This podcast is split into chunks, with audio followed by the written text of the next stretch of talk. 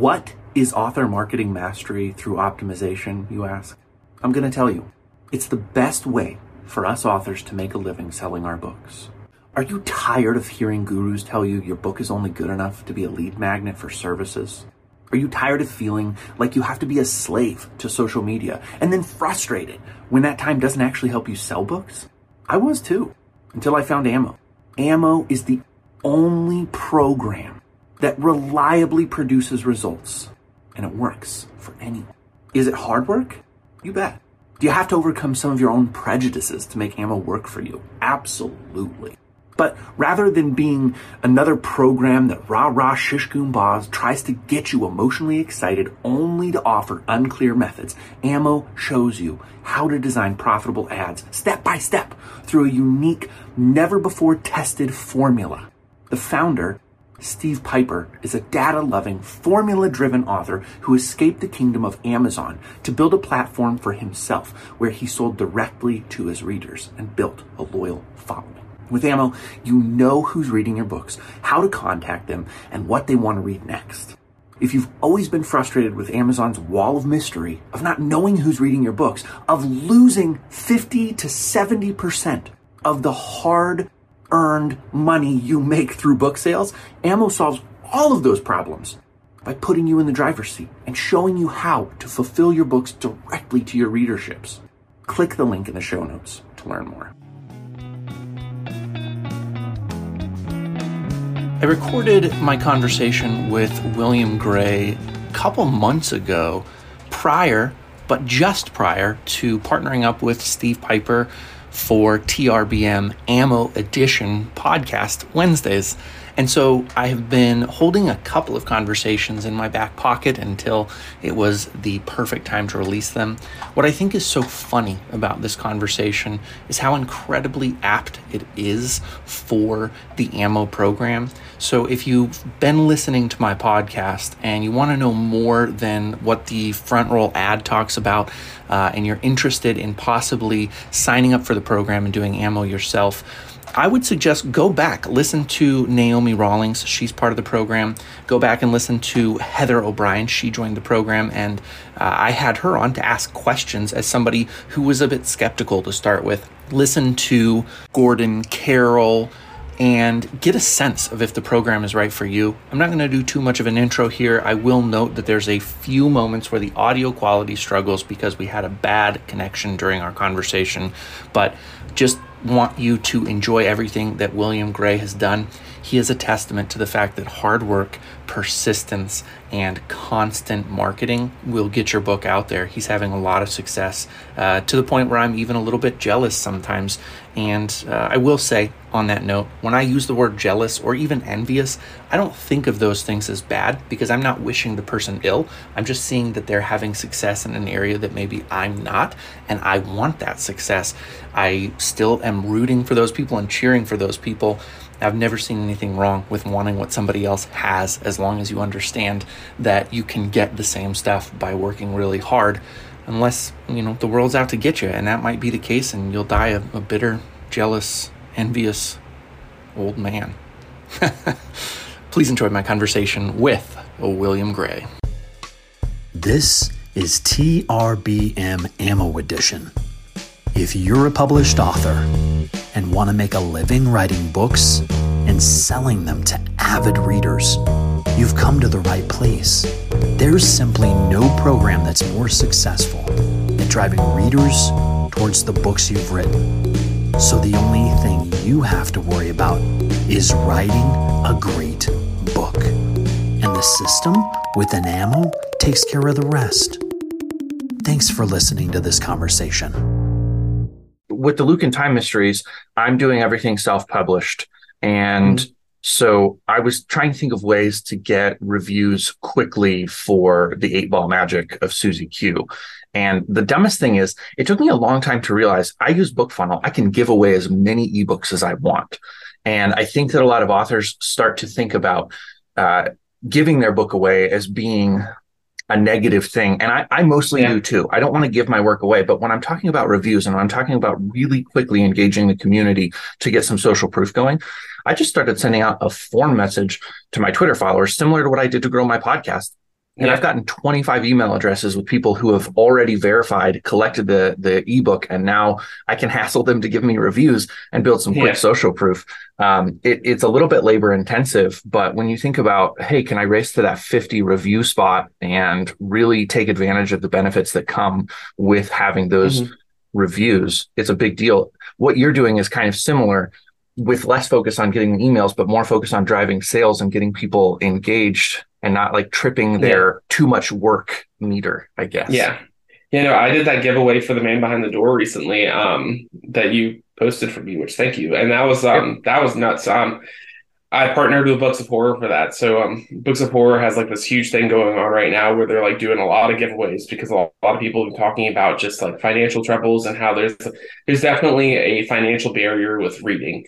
And so like, your library is a great asset, but there's a lot of really great indie books that your library is not necessarily going to carry. It doesn't carry. Mm-hmm. And so there's a lot of great books that are posted there consistently that people want to read, but they might not necessarily get to. So most authors have been doing like 30 or 40 book like ebooks, or they'll do like 10 oh, wow. audiobook codes, or they'll do like a couple physical copies, and all that is really awesome. And I was like, I told the admin over there, she emailed me, she's like, Would you be interested in doing something? I was like, I've been thinking about that because you know, um, you know, you're the man behind the door. You know a little bit about my story and stuff, and mm-hmm. like you know, reading was such a huge part for me. And that financial barrier 100% existed. It was like pulling teeth to get a new book yeah. for my parents, and like I was like, I want to alleviate that for some people. So I told her, I was like, I've got 5,000 downloads on BookFunnel. Mm-hmm. I'm going to open it up, post it. Anybody can get it. I got like 450 emails across that like yeah. long period.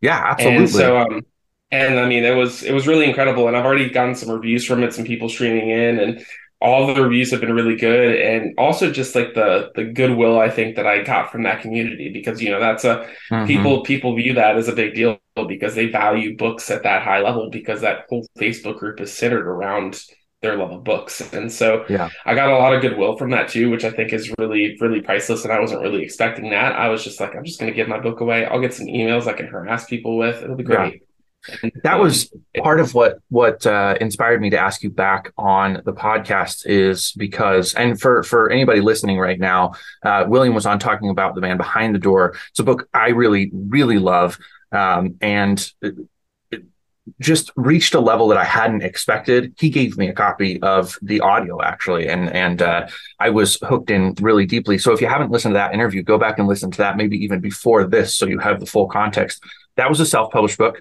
uh, I am blanking on the title of your book right now that is coming out. Uh, the devil, the devil in us. The, the, the devil, devil, within us. Within all. us all. Thank you. I'm really sorry. Um, that is coming out with a publisher. I think that that is a. It speaks to the quality of your work. You're writing really well. That you're able to now be a hybrid author. You have self-published work. You also have work with a publisher. Um, there's so many ways that I want to go with this conversation, but let's stick with giving books away and the right way to do it versus the wrong way to do it. I think that we've both mentioned a right way to do it, which is somewhat review centric, or in your case, community centric. You're looking at a mm-hmm. specific community that really does read, but also is unable to get access to great literature and and not break the bank. Yeah. Tell me a little bit more about why that became important to you. You already mentioned your past and pulling teeth to to get a new book and things like that. Yeah. Why this versus the library route?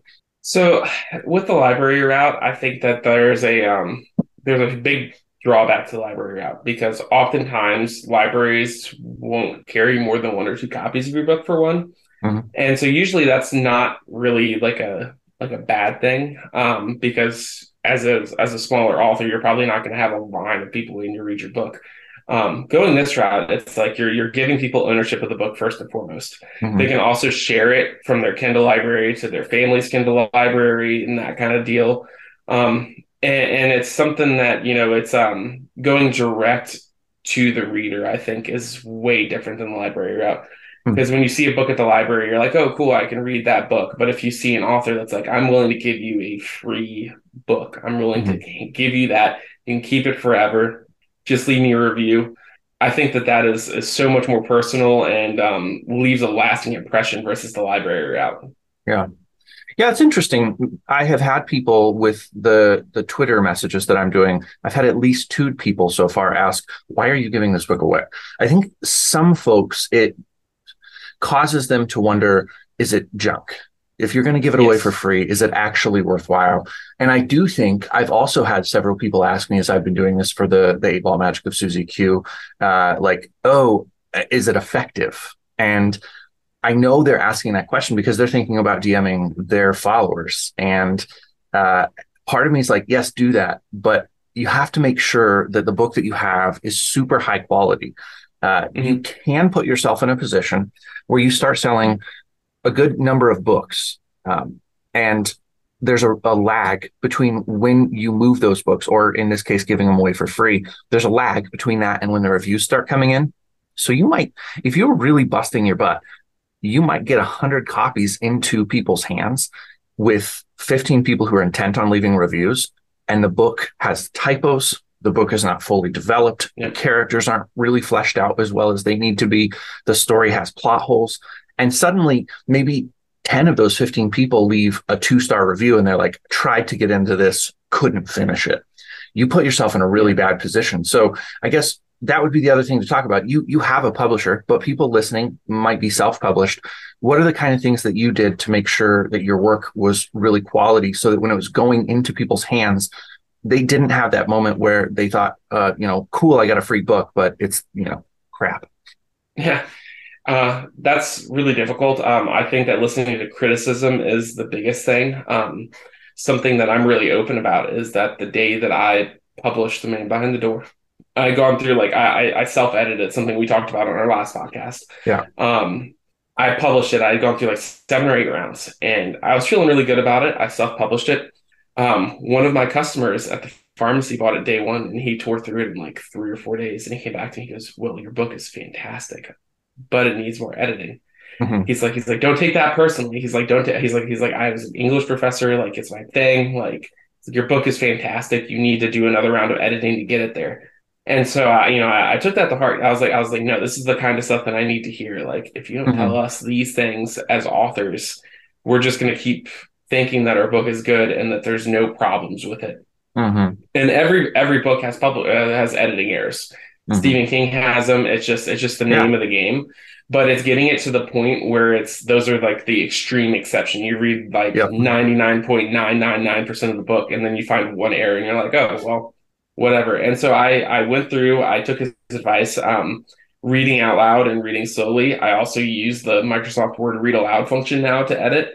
Oh, so nice. that way I have like a couple different options. So I edit or I write in Scrivener and I export it to Word doc and then I do the read aloud function. And so that way I kind of hear it in two different ways. I take the time to read it out loud and that slowly like catches some errors.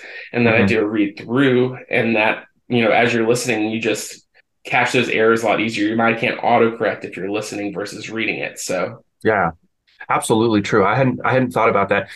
I, one downside to that, I do similar, although I don't do the um, I do the the old two finger swipe. So I'll take I use Vellum. If you have uh, mm-hmm. an Apple computer, you can use Vellum. Yep. Otherwise, it's not available to you, unfortunately. But I use Vellum, so I will take my manuscript when it's as far as I can bring it by just reading through and, and correcting with my own self. Mm-hmm. And I will import it, and then I'll listen to it through my Kindle library. And I just get my phone for people who aren't oh, watching, okay. which is pretty much everybody, I two finger swipe on the screen and it starts it reading for me with, uh, they have an AI voice that's actually pretty darn good.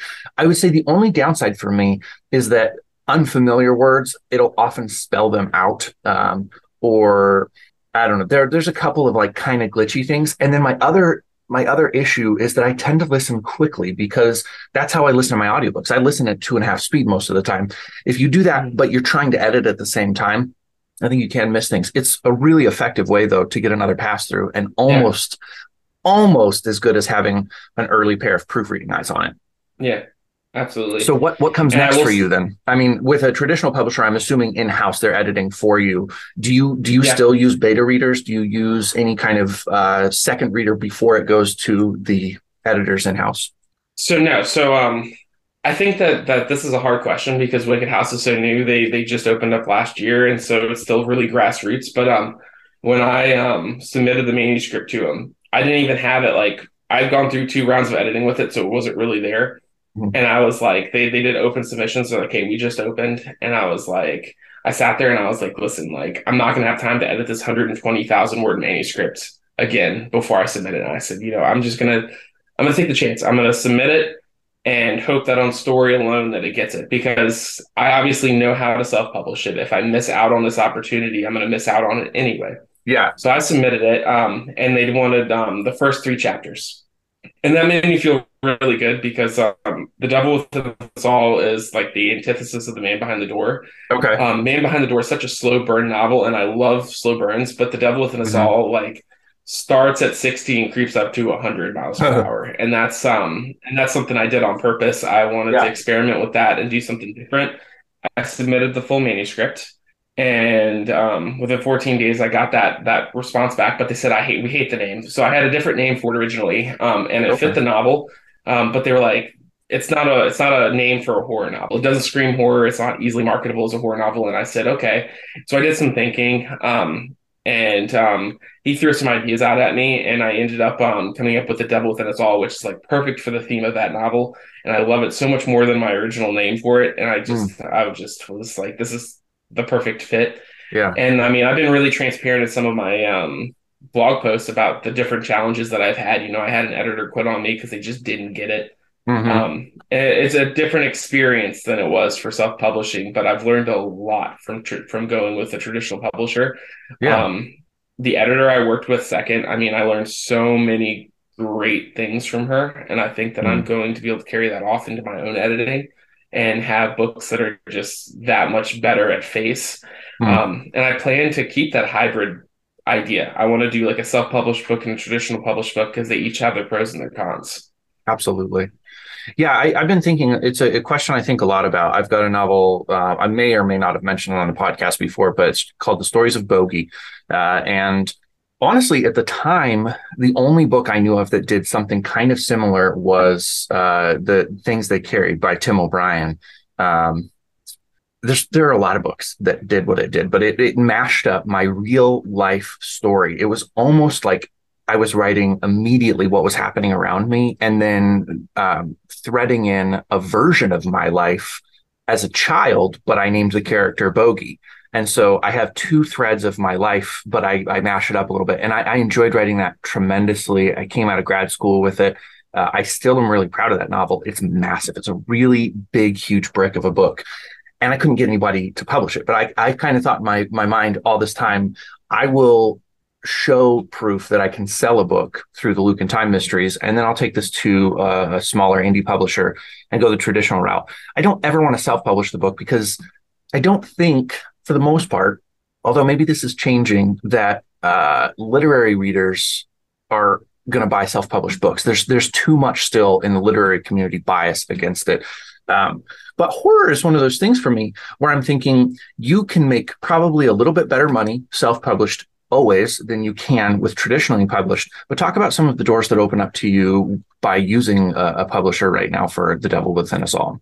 So, I mean, immediately I know I'm going to have a larger audience on day one. I'm not going to have to hunt that audience down the way I have with the man behind the door. I mean, I would say that, you know, we talked last October, I think it was, or September. Yeah.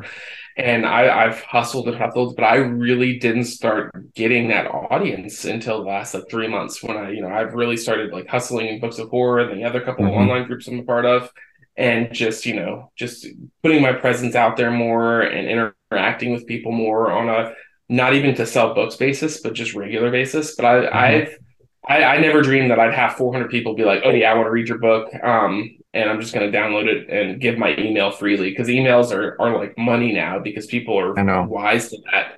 And so, um, and then and then just last month, I sold um, a hundred copies on Kindle um, of Beautiful. that book. I I, I had uh, Gage posted a review of it, and um, I posted that review on a couple different groups, and I was like, "This is incredible!" You know, he's mm. you know he's a really well renowned indie author. Um, his stories are fantastic. He's got such a good grip of the human experience. For him to have that that response and that love for this book is fantastic, and it's just a dream come true. And I sold yeah. uh, hundred Kindle copies that weekend, and that's just like so surreal to me. Yeah. Um, and so I, and, I mean, it's still chump change. I'm still, you know, only selling about 15 to 20 books a month otherwise. And right. that's still more than what I was doing before. And I'm still, of course, selling more in person, but it's like I'm starting to see that slowly organic, that slow organic growth. Mhm. Um, but with the devil within us all, it's going to be, it's like I've got this, this cheat code and I'm going to hit the ground running a little bit yeah. and I'll be able to do all these things that I learned from self publishing um, to push that book further into the mainstream. And I also do think that um, it's going to help my man behind the door sales. Um, I actually, you know, I was really persistent with my publisher about this. I said, hey, Mhm. I want to put a chapter of the man behind the door in at the end of the Devil Within Us All. I'm going to do the same for the Devil Within Us All in my Awesome. book. Um, I was like, and I, I was really persistent about it. I was like, this is, you know, really important to me. And so I Mhm. chose uh the chapter with um with Lee going down into the the crawl space and then Oh wow. Okay. So you didn't Yes. even do like chapter one. You you said, you know, start here. Yeah, so I figured that it's not really enough to be necessarily a spoiler, but it's more of a that chapter is really where I think it starts to grab. Mhm. And I, I toyed with a couple of the early chapters, the concepts. I considered doing the scene with like Larry in the hotel room. And I was like, I don't think I want to do that one. And so I settled on that one because um, on the back of the book, it mentions, you know, Lee's mother's passing. Mhm. A spoiler, not really, but but um but on the back of the book it mentions that and i was like i think that this is a i think this is a great chapter for those readers to to to partake in and to get hooked on because it's uh definitely got a little bit of that pet sematary vibe to it um Mhm. and it's it's got a lot of mystery to it it makes you want to read more because you want to know what she's talking about so i chose that chapter and then i did the prologue for the devil within us all because i think that that prologue is like perfectly setting the tone for the Mhm. book. And so now on all my print books and my Kindle books, if you buy one, you get a prologue for the Devil Within Us All at the end. And it's um That's so cool. I'm really excited for for the read through between the two because of that. And because they're unrelated, it'll be a great opportunity. Like people are like, oh, I'll go buy it and they don't feel like they have to read it immediately. I think I'll get some sales from that. And I also think that um the um, one thing that I've learned with with with horror is that um pricing is such a funny thing. So Mhm. like um with horror, people um we talked about this a lot about pricing and like being like, you know, like the more expensive your book, the more it's valued. With Yeah. horror, it's like kind of a sweet spot. So I, I Sure. think that like 99 cent books, people are kind of like, if it's not a sale, people are like, man, I'm not sure about that. But like Uh-huh. I've had a lot of luck with, with that four dollar range in horror because the 4 Mhm. to five dollar range is pretty consistent. And people really just read based on the merit of your pitch, the merit of your summary. Yes. Um, yes. they're like, I'm gonna take a shot at this because it sounds like something up my alley. And I've read a lot of fantastic books that I didn't think were gonna be that great Mhm. just because of that that concept. And so um Yeah. So those are some of the things that I'm getting from the publisher. Um I also think that I'll be able to get featured book book deals a little bit easier. Um Mhm. I think I've got I think there are three authors from Wicked House that have gotten featured book book, book deals already Awesome. which is- That's really cool. which is which is a pretty big deal. Um, and I mean, I haven't even gotten one yet for the man behind the door. Um, and so I think that that I think that that's likely that I might be able to you know get one of those just based on the algorithms that I'm seeing. hmm And That's so amazing. um, just a, just just a couple different little small things and um, just speculative things. Um, going with a small new indie publisher, I know I'm not going to have like the power of even like Crystal Lake Publishing Mhm. or um, Darklit, who are like two fantastic horror literature publishers. Yeah. Um, and I mean, they're just putting out some of the the best books. I mean, um, Darklit, um, the last two books they've released, they've had a thousand pre-orders each, which is unreal to think of. Um, but um, they've got that network, and I think that um, I chose to get with Wicked House because I was like, I'm getting it on the ground floor, and I've got a really Yeah. good feeling about it. Worst case scenario is that they go bankrupt, and all my rates have come back to me. That's Sure, that's absolutely. really what we're looking at. So so that's why I decided to go with them. Um, and then after I signed with them, I started seeing this trend where books are, you know, they're getting number one bestseller or best new number one new release, and then they're getting number one bestseller in one of their categories. Hmm. And I'm like, okay, this is a really this was a really good decision. You know, it was a good leap of faith to take, and it was a really, I think, low risk, high reward situation because Mhm. the devil is in us all. Um, something that we've talked about is that I I re- I love horror, but I love like literary fiction horror. Like I love Mhm. stuff with like bigger meaning, and the Yeah. devil in us all still has that, but it still very much feels like horror versus Yeah. the man behind the door does. Um, and so I knew that I was working with a smaller audience immediately with the devil within us all. And, and so I said, you know, and so I, you know, I was just being realistic. I knew that people that read The Man Behind the Door would probably take a chance on the devil within us all and probably still enjoy it. But if I go out to a book signing and I meet a new person and I pitch both books, I know that they're going to buy The Man Behind the Door versus The Devil Within Us All. Interesting. Say more about that. I'm I'm I'm really I'm curious about about that. So you're saying you feel like the book that the the, the if I'm following you, you think that the man behind the door is more horror or less horror? no, I the- less horror. The Devil Within Us All Okay. is more of a horror novel than The Man Behind Yeah. the Door. The Man Behind Okay. the Door, I think, and, and both uh, the the novella that I'm finishing now, and I've started work on a, on a fourth book. Um, both of those books are similar to The Man Behind the Door, where I take them kind of almost at a literary fiction standpoint. Yep. There's like a lot of strong character growth. The characters are centric. There's a lot of themes Yes. to the book. The Devil Within Us, within, Devil Within Us All still has all of that, but it's it, focal point, the plot, and like the the the imagery is more to the forefront than it is with any of my other books.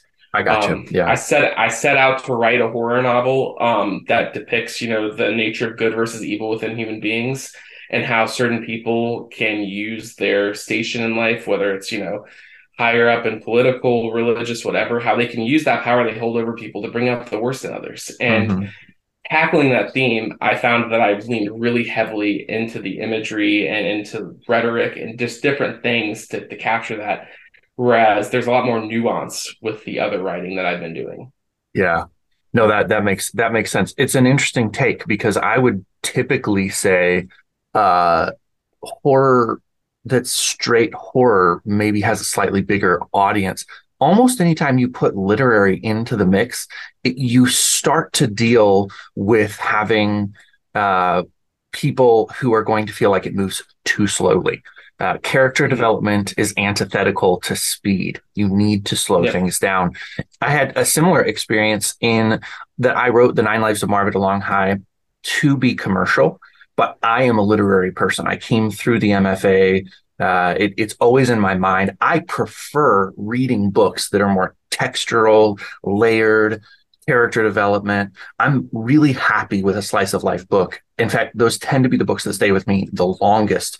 Um, I also love Stephen King, and I think that Stephen King is probably the best marriage. We we talk about this all the time on this podcast, but I think he has the best marriage of character development and pacing. It's like it's like uh, candy plus education at the same time. I don't know how he does it. It's it's a wholly different kind of thing. Versus, I've been reading a lot of John Sandford recently, and he does almost no character development. I mean, his his main character, Lucas Davenport, really doesn't change from novel to novel. He's the same guy going up against the new baddie, and it's fun, but it doesn't last. Like I can't even tell you what uh, Silent Prey was about, and I just finished it. I liked it. I enjoyed it while I was reading it. I was entertained. I like Lucas generally. I like the mysteries, uh, all that kind of stuff.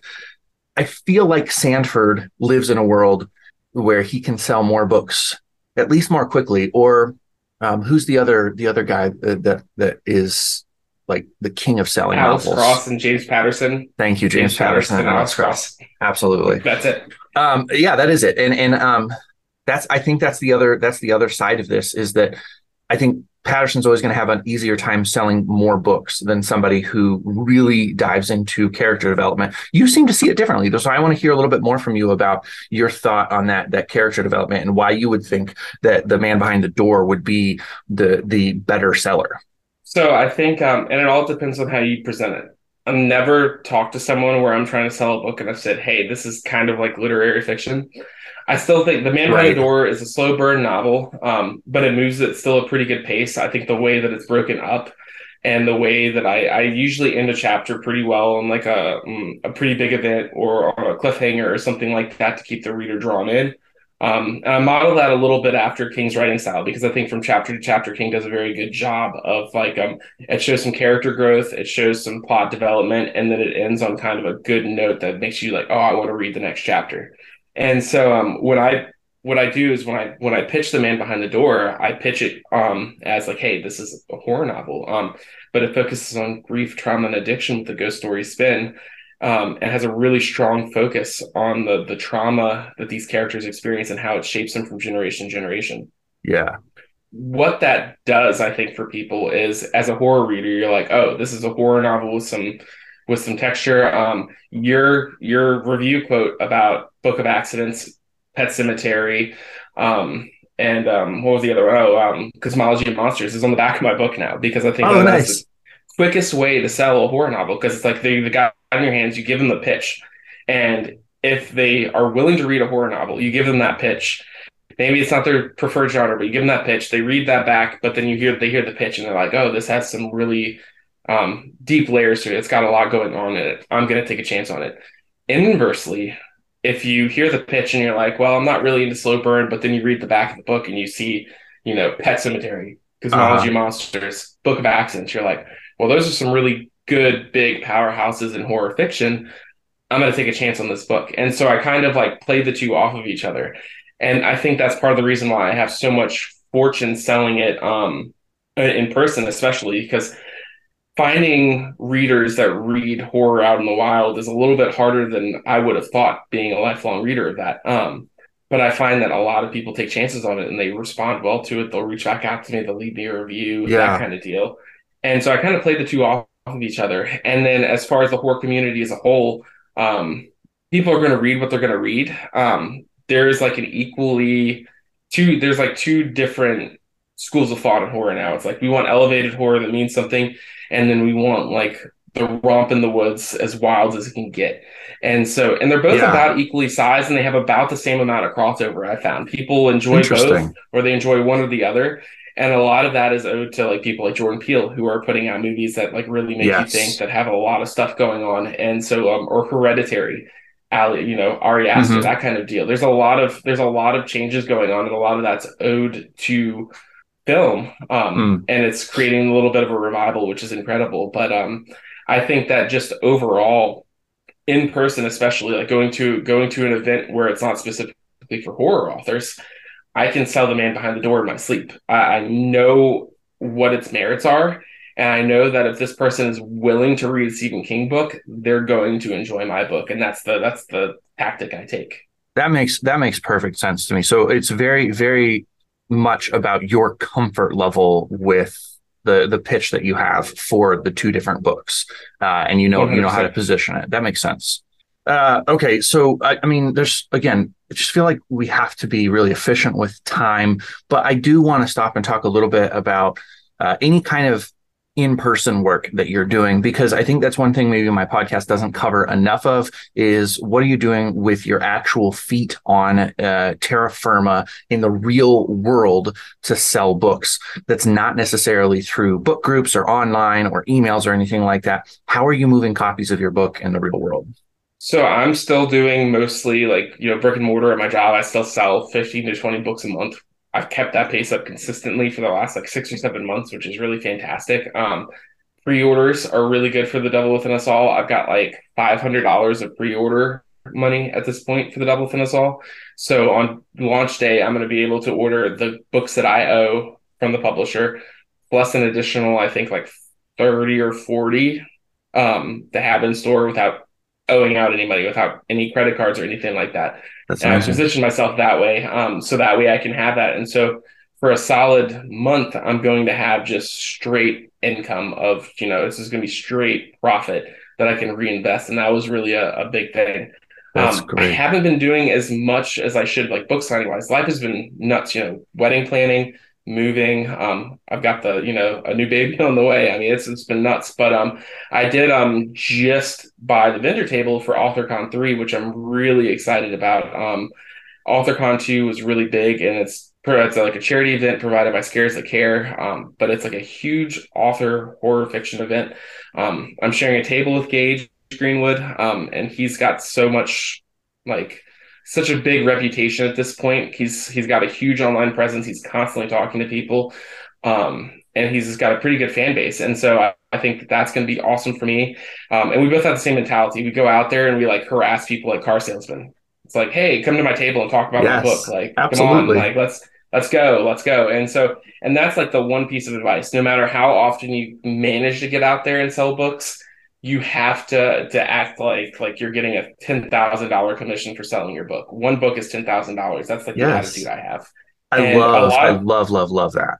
a lot of authors, I mean, I go to events and authors just sit there. And, and I understand. I mean, I think that writing as a whole appeals to an inverted person. I think, you know, if you're an inverted person, writing appeals to you. You can express yourself and you're doing it from the comfort behind a screen. And then beyond that, you have the buffer of a book. You have pages, Yeah. it goes from pages to screen to you. And so you have that buffer and you get to express yourself like you normally wouldn't.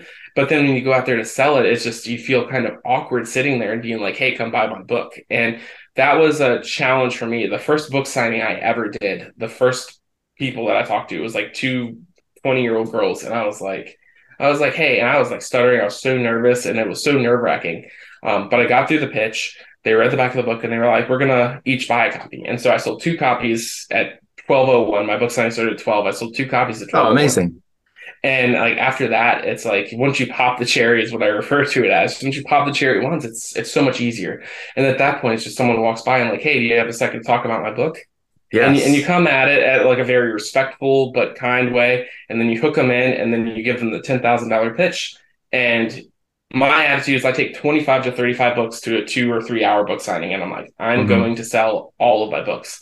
And there's only been a couple times that I haven't done that. The first time I did it, I didn't sell all my books. Um, but the last three times that I've gone to book signings, I've sold out of all my books, twenty five to thirty that's brilliant. books. So, and, and And- with that in mind, did you leave any sales on the table? If you sold your 25 or 30, 35 books, did you, did you leave anything on the, the, the, the table? So no, so um, fortunately enough, like I, the timing has always been perfect. I don't know how That's I've great. managed to figure out exactly the number that I have, um, but um, I did um, I did a signing where I partnered with uh, Engage Comics in Martinsburg, and it was during the holiday tree lighting, and it was a Mhm. beautiful day.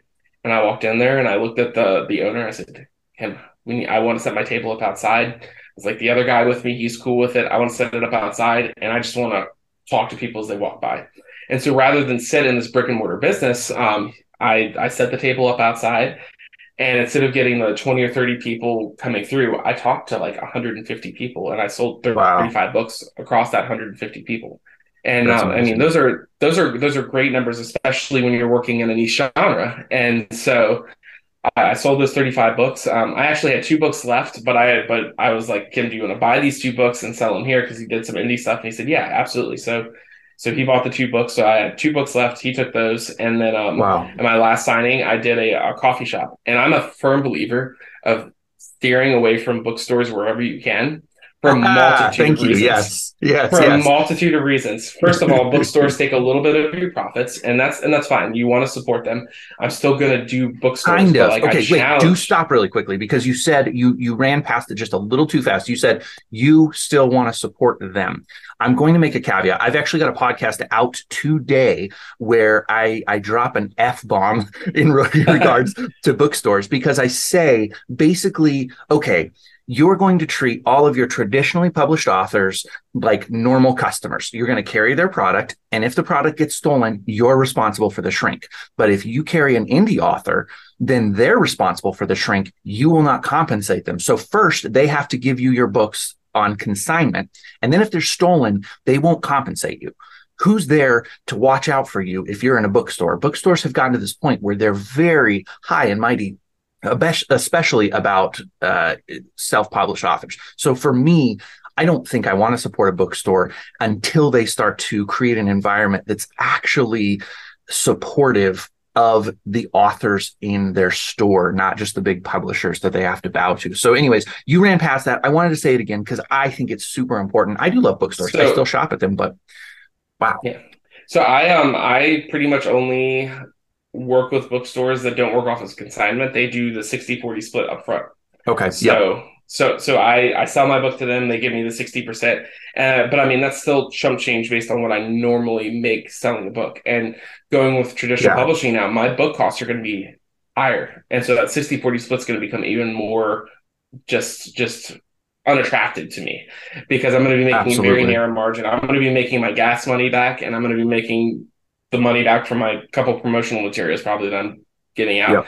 And I think that that's I, I I get that from a business standpoint, but at the same time, I'm I, I'm not a fan of it because it's you know indie publishing is becoming a bigger thing um, and it just needs to be revamped a little bit i think on that front the 60-40 split i don't think is very fair to the author especially considering the amount of work they put in it and more often than not they're the ones that are still there selling the book um, so every bookstore i've worked with has done 60-40 split i've been there signing copies and they basically just collect it as i sell it and then at the end they write me a check okay it's fine. Yeah. I did a coffee shop back in um at the be- at, in March, I think it was. Mm-hmm. A coffee shop, and I went in there with twenty five books, and they were like, "If you collect your money, we're not going to take any of your sales. You just set up a table and you do your thing." And I was like, "The coffee shop is a perfect thing for me because because you look for these businesses that have lap over." people that drink coffee typically yeah. like to read, like or yeah. at least people that read like to drink coffee. There's a there's a lap over there, right. and so I I targeted this, and then like um one thing I'm going to try to do this summer is craft shows. People that are that are crafty and that enjoy yeah. homemade things. There's a lot of lap over with reading. They enjoy the act of creating, and they can appreciate a good book. Absolutely. And so I try to target these things where like I've got a low or no admission fee and then I just capture all my money via cash or via mm-hmm. my Square Tile.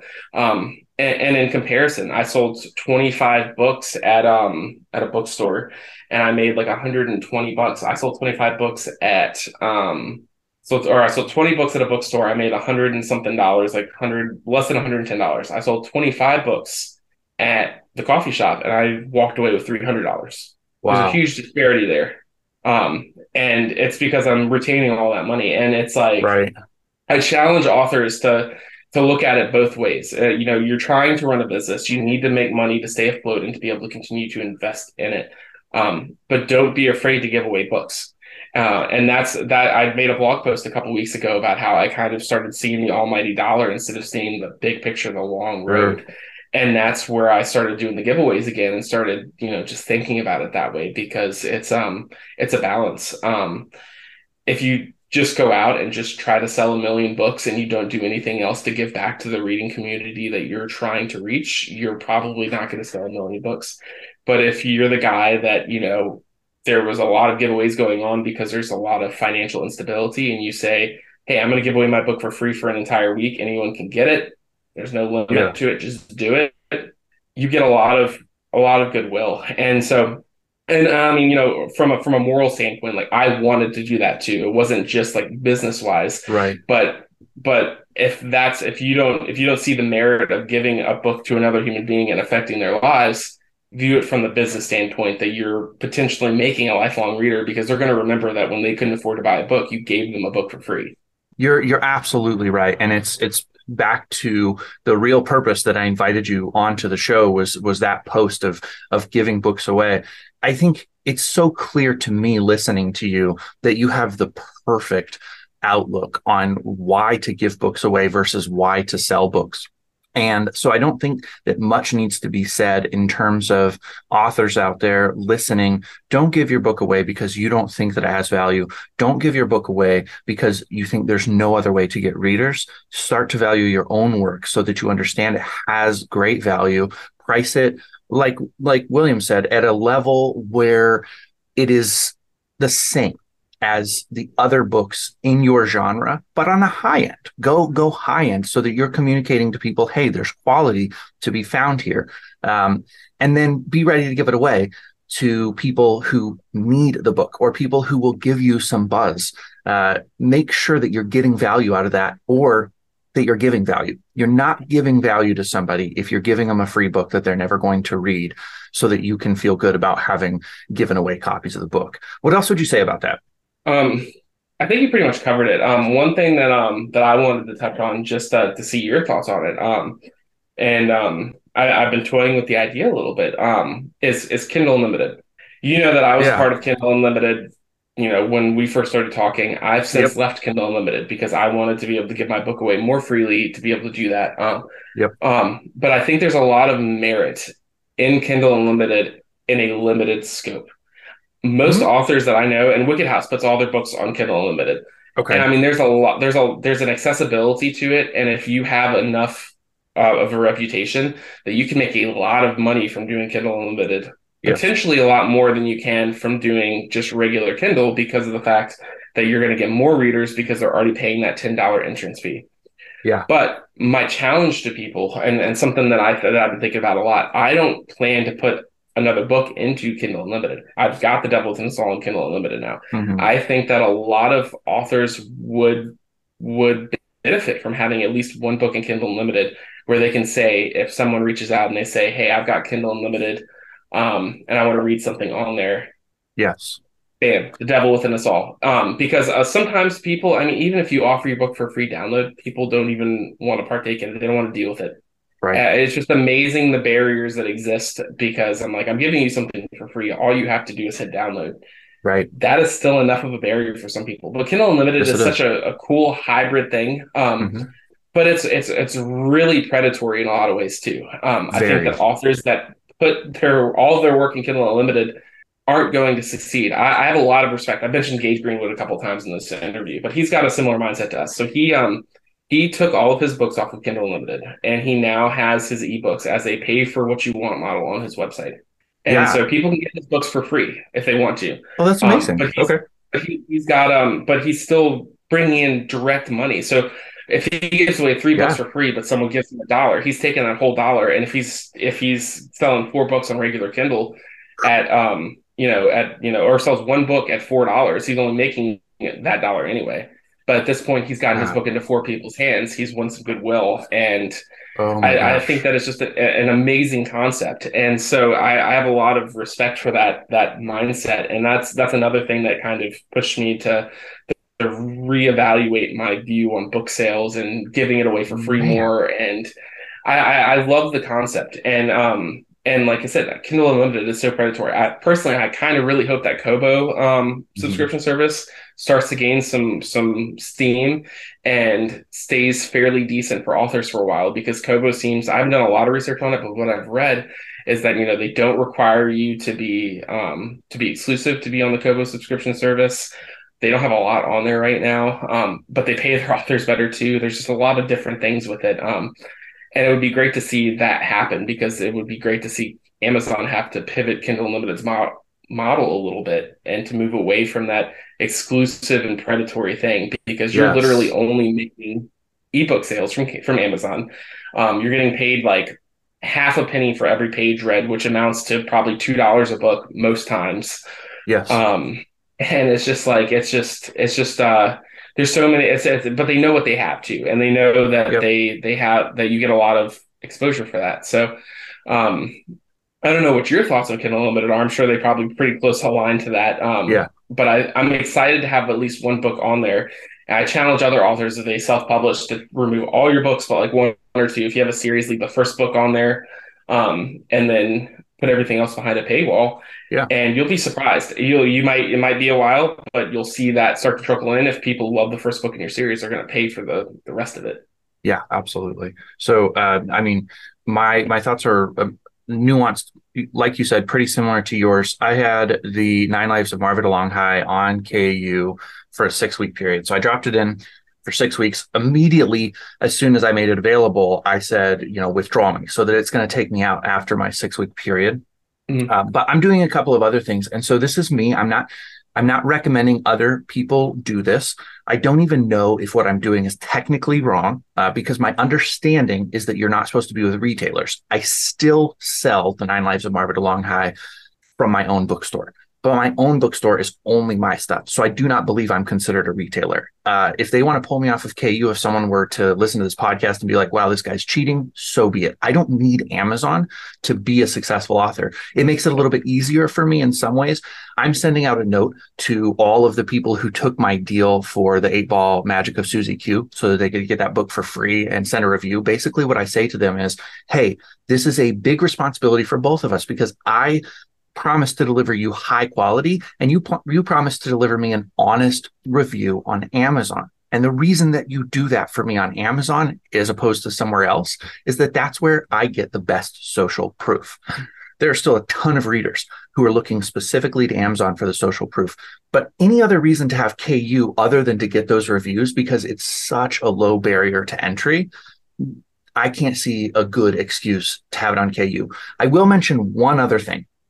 I don't understand the algorithm, but there's a little bit of deception going on because if I get 400 pages of read through on KU, I jump at least, and I haven't done the exact math, but I jump at least twice as high in the Kindle rankings every time I get KU reads. So yesterday, for example, I sold three books for the Nine Lives of Marva DeLonghi on Kindle, and I jumped from 750,000 to 539.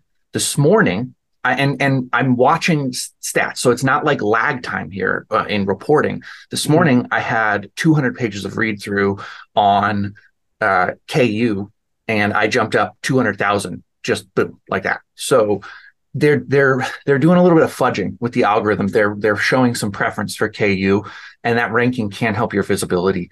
So it's a complex issue uh, because I know I know authors who are making seven figures a year off of uh, Kindle exclusive series. Uh, I recently did a written interview with L.A. Dobbs. She has uh, six books now that are in the top ten thousand on on Kindle. So she's just raking um, for for her books. She spends a lot of money on advertising as well, but man, uh, it's hard. So um, I had more to say about it than I thought I did. no, I mean, and that's the thing. I mean, like I found I've actually had more success since leaving KU than I did while I was in KU. One thousand percent. Absolutely. Giving away books, giving away books. Um, and just just interacting with people i mean i just i just found that but i did notice i mean i have noticed that too that i felt like that i was getting um i was getting more page reads than i was selling books but i wasn't making as much money and it was like and, and it's hard to say and then that algorithm is so so intriguing to me i mean you know i i remember when i when i had that sale over the weekend and i sold 100 books you know i jumped so fast into the higher echelons i you know i broke the 10000 mark in in kindle um, sales. Yep. I was in the top 10,000 for the whole Kindle store. I was like number 22 in Ghost Thrillers at one point, and it's uh, yeah. it's a, it's such a cool feeling. And like I, I really wanted that number one spot. And I never should have set myself up for that failure because the number hmm. one spot belonged to Colleen Hoover.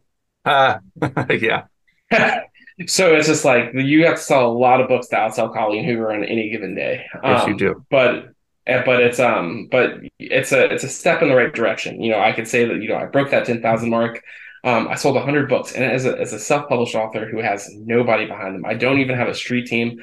I am yep. brick and mortar guerrilla warfare selling yeah. my book on my own, and that's such a such a huge accomplishment. And yes, i I, I challenge authors to you know just you know to to to to take every victory, no matter how small, and just keep building upon it because that's how this all started. I mean, um, my first victory was was this podcast. You know, we talked about it. You know, I was selling eight books a month, and you're like, hey, you can do better than that. Like yeah. your book is good. I went to 50 books a month, and from there, it's just I've been building on different things, continually growing, and it's just like like take the kick in the butt that you need and continue to grow past it, and that's yeah, so huge.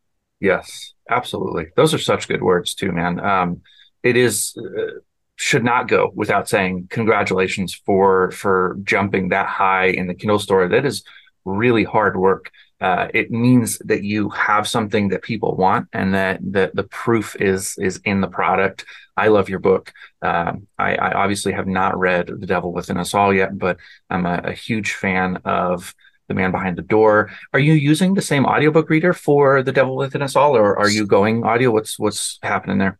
It it's gonna go audio, I'm sure. Um, so right now, Wicked House does all the audio rights. Um, that was one of the things they wanted okay. to retain, and I was like, yeah. you know, um, that's fine. Um, I figured it would be longer before I could start moving in that direction, but they've um they've been working closely with Tor Books. Oh wow, um, okay. They've they've got um they've got one book or three books now coming audiobook from Tor Books. Um, and one of them is read by the great Joe Hempel. Joe Hempel is like the one of the best horror narrators. Yeah, yeah, absolutely. Time. I love Joe Hempel, and I, I cannot wait to listen to that book on audio now. Um, yeah. Um, I think that if I could pick anybody to read any of my books, I'd probably pick um, I think his name's Tom Gordon, Tom Jordan. He read Andrew Van Wey's um, mm. Forsaken, which um, anybody listening should listen to Forsaken or listen or read Forsaken by Andrew Van Wey. Fantastic okay. book, super slow burn, and great prose. Some of the best prose I've ever read. Mm. Yeah, but, I um, have um, XE Sands is reading my audiobooks, and uh, it's not it's not cheap. Uh, I own it once it's finished, which is kind of cool. Uh, I went through yeah. One Night Stand Studio, which is where she does her indie work.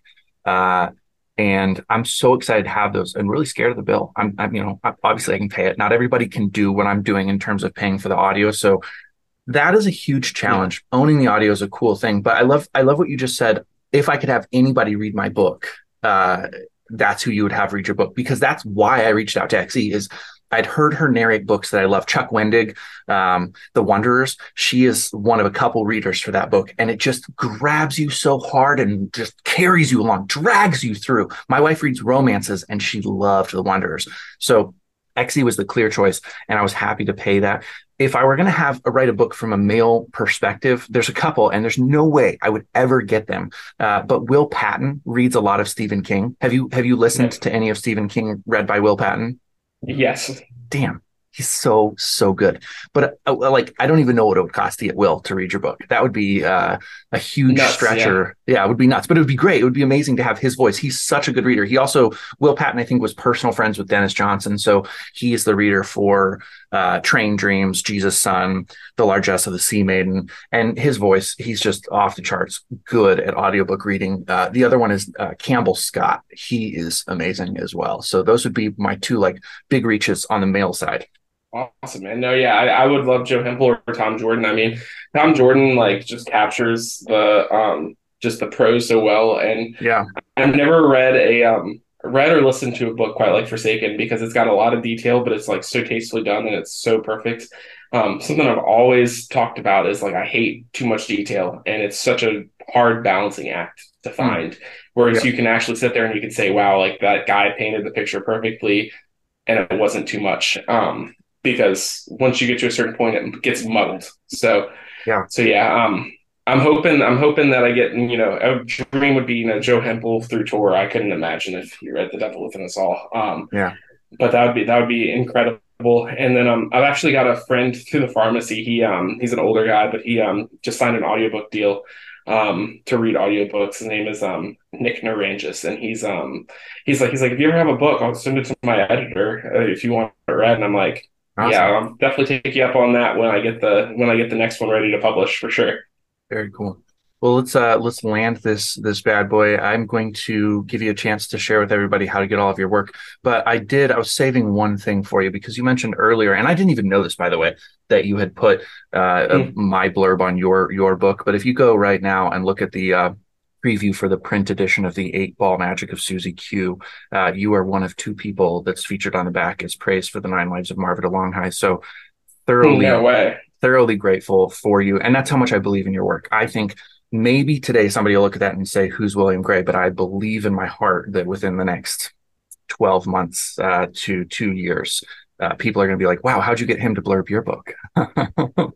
so, uh, thank you, man. Really, that, that's yeah. Uh, that feels surreal to hear. Absolutely. That's, you're, awesome. you're a great writer. You, you're, you're, you're very welcome. So tell people who are listening how to find your book, how to get your book, all the good stuff.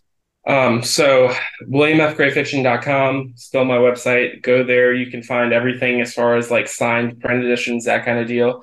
As far as um, getting the book, of course, Amazon is the best way for ebooks. Um, I still go through that. Um, but I really, really encourage people to get the print editions from uh, from my website. I'll sign, send some bookmarks, all that cool stuff, and then beyond that, find me on Substack. It's William F. Gray Fiction. I've got like one out of four good Substacks. The rest of the three are, are decent, but like one out of every four is gold, I think. So, so follow me on Substack. um, but uh, that's that's the place I'm most active. Um, and you can also just join my regular email list at williamfgrayfiction.com too. Awesome. Okay, I'll have links for all of that in the show notes. It was fantastic talking with you, man. All right, thank you, man.